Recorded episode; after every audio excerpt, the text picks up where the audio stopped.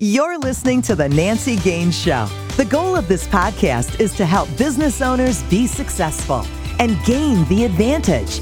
Nancy has helped some of today's top Fortune 500 companies across a wide spectrum of industries work through their toughest challenges. She can help you too. So if you can't find the solutions you need, there are no more books to read or workshops to attend. The Nancy Gaines Show can be the difference between your success and failure. And now, your host, Nancy Gaines. Hi, this is Nancy Gaines, and welcome to the Nancy Gaines Show, where we provide actionable ideas for entrepreneurs to grow their business and be even more productive. The focus of today's podcast is all about effective leadership principles for your business. And I'm super excited to have a very special guest with me, Professor Biagio Sciacca. Let me tell you all about him. He has one passion, and that's to assist organizations in having its employees become as excited about the company's mission and goals as the executives who designed them. He owned an award winning consulting and training organization, a chain of donut and ice franchises, and several businesses in the automotive car care industry. His consulting company spans several thousand clients from locally owned firms to multinational Fortune 500 companies. Today, he empowers leaders at all levels to grow through an experiential learning training program in Costa Rica. Welcome, Biagio. Thanks for sharing part of your day. What else would you like to add to that introduction? Hi, Nancy. How you doing? It is fabulous to be here with you.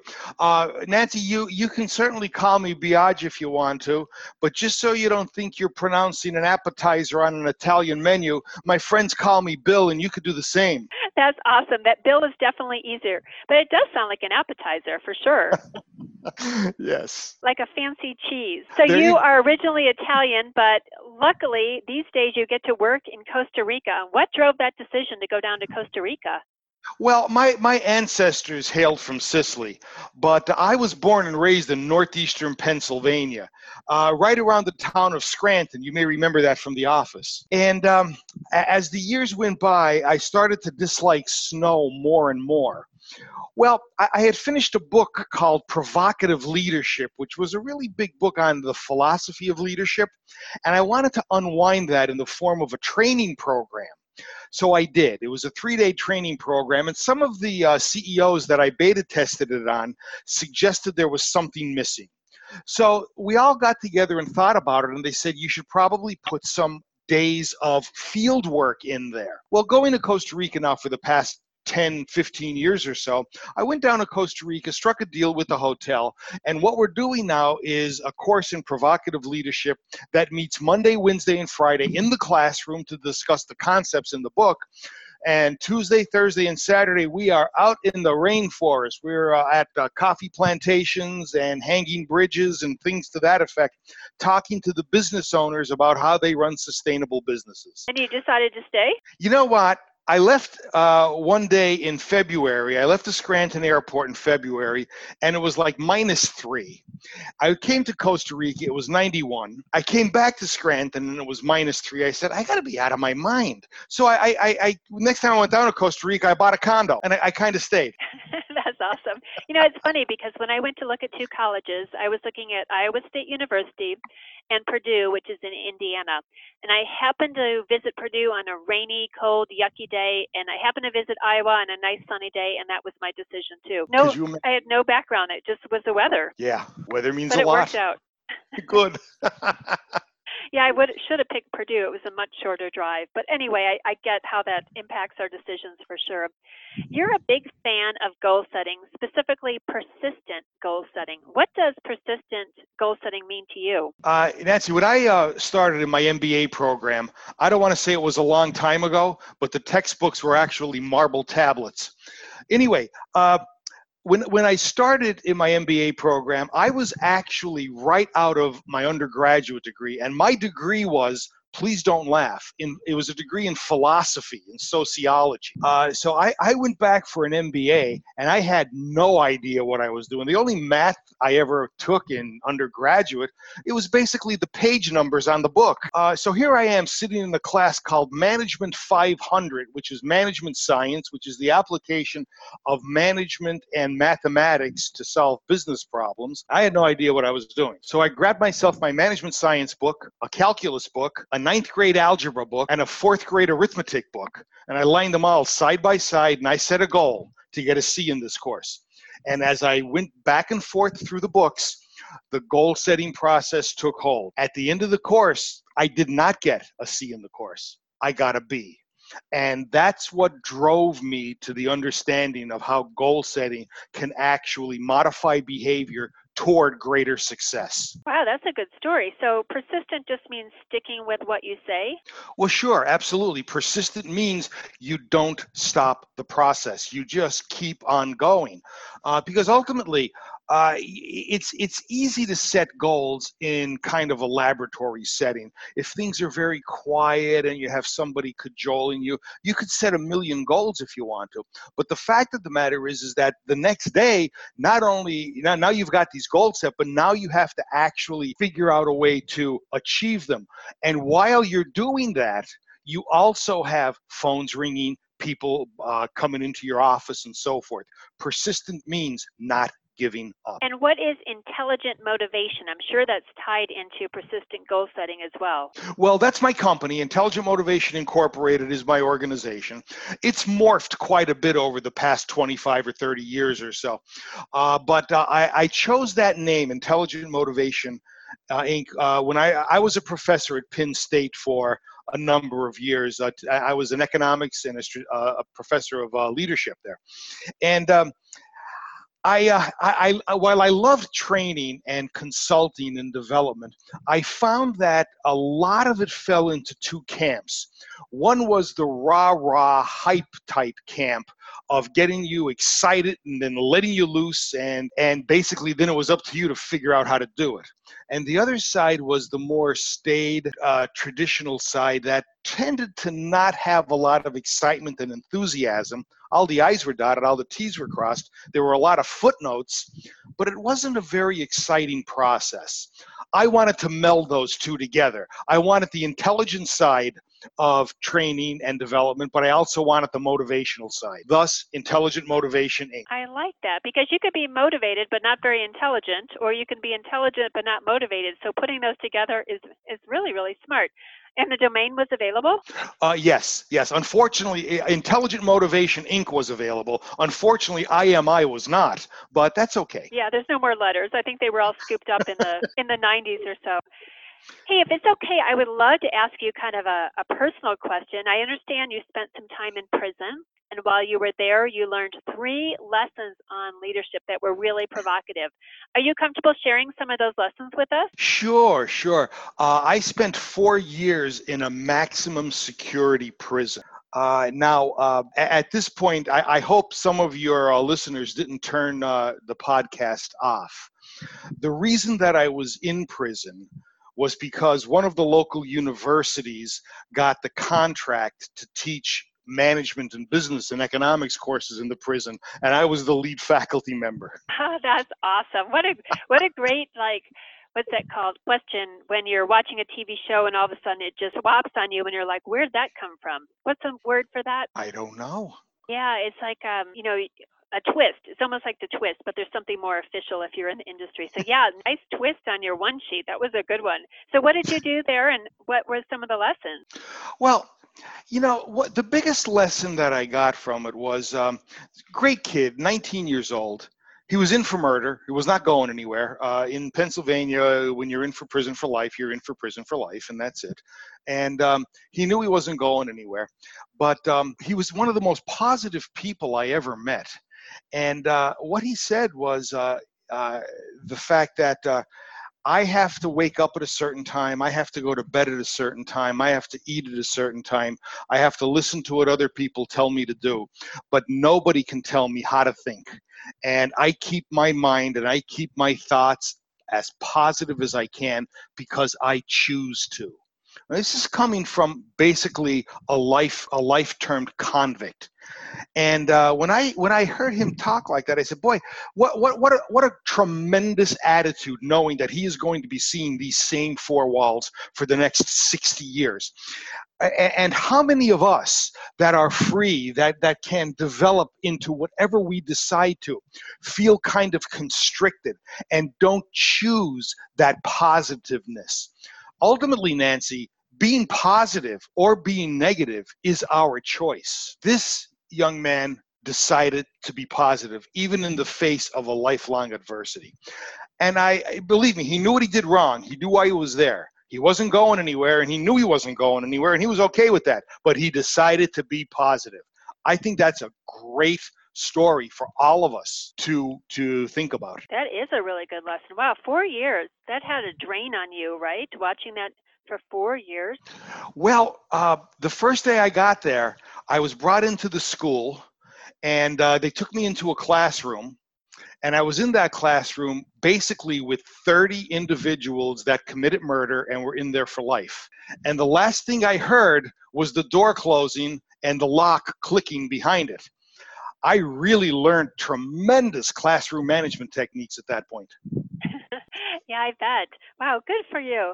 So I know leadership is in your heart and you're the whole subject of that, obviously from all the service you have done. You're you mentioned that there's seven leadership principles we can all follow no matter what our job is, whether it says leader or not. Can you share maybe two or three of those principles with the listeners?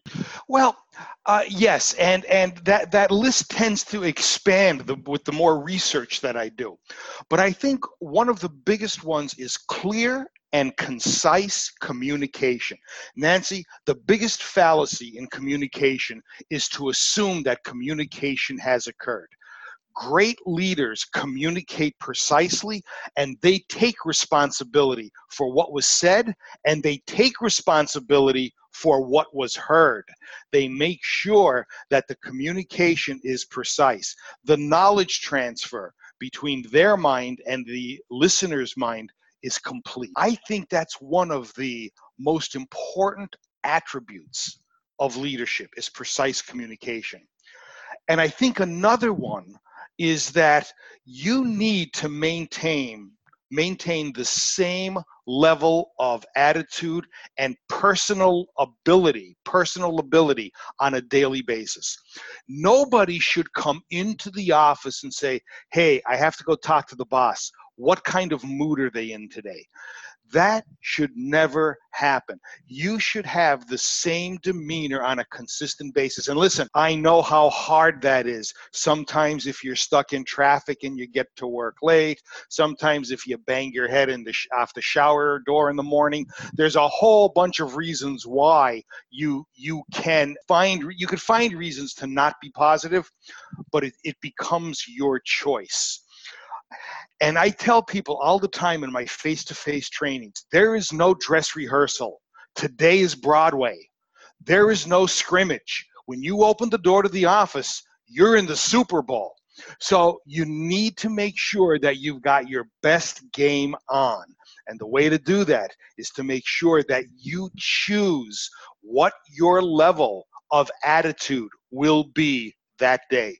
Your people depend on it. That is awesome. And I know you recently put all this great brilliance into a couple books. Do you want to share about your books, where they are, where people can find them, and who should read them? Oh, sure. Well, uh, the first book I wrote uh, was a book called Goals Book. It's a book on goal setting and uh, I, I, it, kind of has a twist. It's it's actually a parable. It's a story about goal setting. I chose that approach because all the books that I've had on goal setting were about fill in the blanks and do this and rip this apart and, and post this date and so forth. I decided to make it a story. And it, it did pretty well for itself. So uh, uh, I wrote a sequel to Goals Book that I very originally called uh, Goals Book Two, and uh, that that's uh, that's out there also. Uh, very recently, I published an ebook called High Octane Leadership. Short, to the point, it's meant to get you off your feet and into action. I just published very recently the opposite of a short ebook a book called Provocative Leadership. That's the one that I was telling you about with the course in Costa Rica. And that's about a 250 page book on the philosophy of leadership. Not a simple read, but from what people are telling me that, that have read it, they're enjoying the process. Next month, there should be another ebook out called Interpersonal Communication Skills for Leaders. Nancy, one thing I will tell you for all the podcast listeners, the two ebooks, High Octane Leadership and Interpersonal Communication Skills, I have them ex- I have them priced very very low on Amazon for my podcast listeners. Is there a special code for that, or they just go there? No, it's an un, it's un, actually you don't even have to be a podcast listener, but I'm not advertising it. So consequently, okay. If, if if you hear this on the podcast and you go there up until the end of the year, it will be at uh, a, a very either of them will be at a very very low price. Awesome! I will make sure I put that in the show notes. And thank you for being so generous with that because I'm sure those books would be great. And they can just search by your last name, right? Yes, S C I A C C A. There's probably not a lot of them out there. Well, probably not a lot of Biage, huh? Yeah, yeah, yeah, yeah. I have a feeling I might be the only one on Amazon, but you never know. That's true. Are you open for our question we ask every podcast guest on this show? It's our signature question. Are you ready for it? Go ahead. Bill, if you had one more hour in your day, 25 hours every day, how would you spend your extra hour? That is a great question and for me it's an easy question it's called personal development that's i i you're, you're going to think this is insane but i wake up at 3.45 every morning and by 4 o'clock i'm going through a very regimented routine until around 6.30 and it has to do with reading meditating praying. 6.30 in the morning I get in my car and I head to the beach and uh, I uh, walk on the beach for an hour and I uh, metabolize everything that I've uh, read and thought about for the uh, for the first few hours. Then I come back, eat breakfast, and I am ready for my day. You give me an extra hour, I'll be reading a book. That's awesome. What are you reading right now? Right now, I am reading several books. I'm reading a very, very old book that was published in 1912 called The Master Key I'm also reading another very old book that was published in 1910 called The Science of Getting Rich. I'm also reading um, uh, Think and Grow Rich over again. All of these books, by the way, I have read these over a dozen, two dozen times. But I spend that time in the morning going through the classics in terms of motivation and personal leadership. Then at night, I'll read more modern stuff. That's awesome. I can only read one book at a time. It seems really distracting for me to jump and open up a different book. How do you do that? Uh, I, am able to compartmentalize it. Uh, I don't necessarily mind. I'll uh, I'll read a chapter in um, the Master Key. Then I'll put it down, think about it for a few minutes, then go to Think and Grow Rich. And most of the chapters in these uh, uh, these motivational books are relatively small three four five pages. So it's easy to read them and then think about them jot down a few notes and then just make the mental shift to go to a different book. I'm able to do that but i, I understand what you're saying. Uh, I, I, know people in both camps that can switch off books and i know people that said no no one at a time. Probably for me since i'm a business productivity expert i like to finish things. I don't want to start a whole bunch of things. I want to start it mm. finish it move on. Start it finish it and move on on. So that's probably my hang up right there versus starting three different things. But that's really good. I'm going to think about that. Hey, whatever so works. For people, for people who'd like to work more closely with you, how can they connect with you? Website, social media, all that stuff. Well, I'm I'm I'm fairly active on LinkedIn. Uh, so that's you can always find me under Biage Bill Sciacca on LinkedIn, or go to intelligentmotivationinc.com, intelligentmotivationinc.com. The upper right hand corner, you can set up a call with me, or you can send me an email, ask me a question, do whatever you like. I, I don't mind. I, I, I normally uh, answer every single email or uh, request for phone call that I get since I really don't have much of a life. So thank you. Awesome. And is there anything I didn't even think to ask you that you want to share on this podcast? Well, I, I went through uh, the uh, the books that I wrote and the ability to get a hold of me. Uh, I think for uh, for from my standpoint, I'm very very happy, and I, I can't tell you, Nancy, how appreciative I am of the fact that you actually asked me to come on your your podcast. Well, we appreciate you sharing all this great stuff. And where what part of Costa Rica are you in? I'm in a little funky surf town called Tamarindo. It's the uh, northwestern side it's it's called it's the Pacific Gold Coast. So we're right on the Pacific Ocean, and uh, now we're entering into our summer. November starts summer here, So we're going to have about six months of no rain whatsoever. I've been in that part. I actually went to the Westin, which is a little bit further. We had to pass your town to get there. Are you familiar with where the Westin is? The Westin is about uh, two or three miles, maybe five kilometers from my home. Yep, and I also had a Pura Vida experience there, a big party like you do down in Costa Rica. The parties are nice. They are nice. They're a lot of fun. Bill, thanks so much for sharing time, being on the show, sharing about leadership, and the little uh, plot twist is what I was trying to think of earlier the plot twist about the whole prison thing. Listeners, I just rolled out a program for business owners looking to systemize their companies in 30 days or less. If you're feeling overwhelmed and overworked in your business, let's have a conversation, get you some of your time back. There's details on my website, nancygaines.com, or send me an email, nancy at nancygaines.com. And if you love the show, please subscribe, rate, and review on iTunes so other people can find us. And until next time, go out and gain the advantage.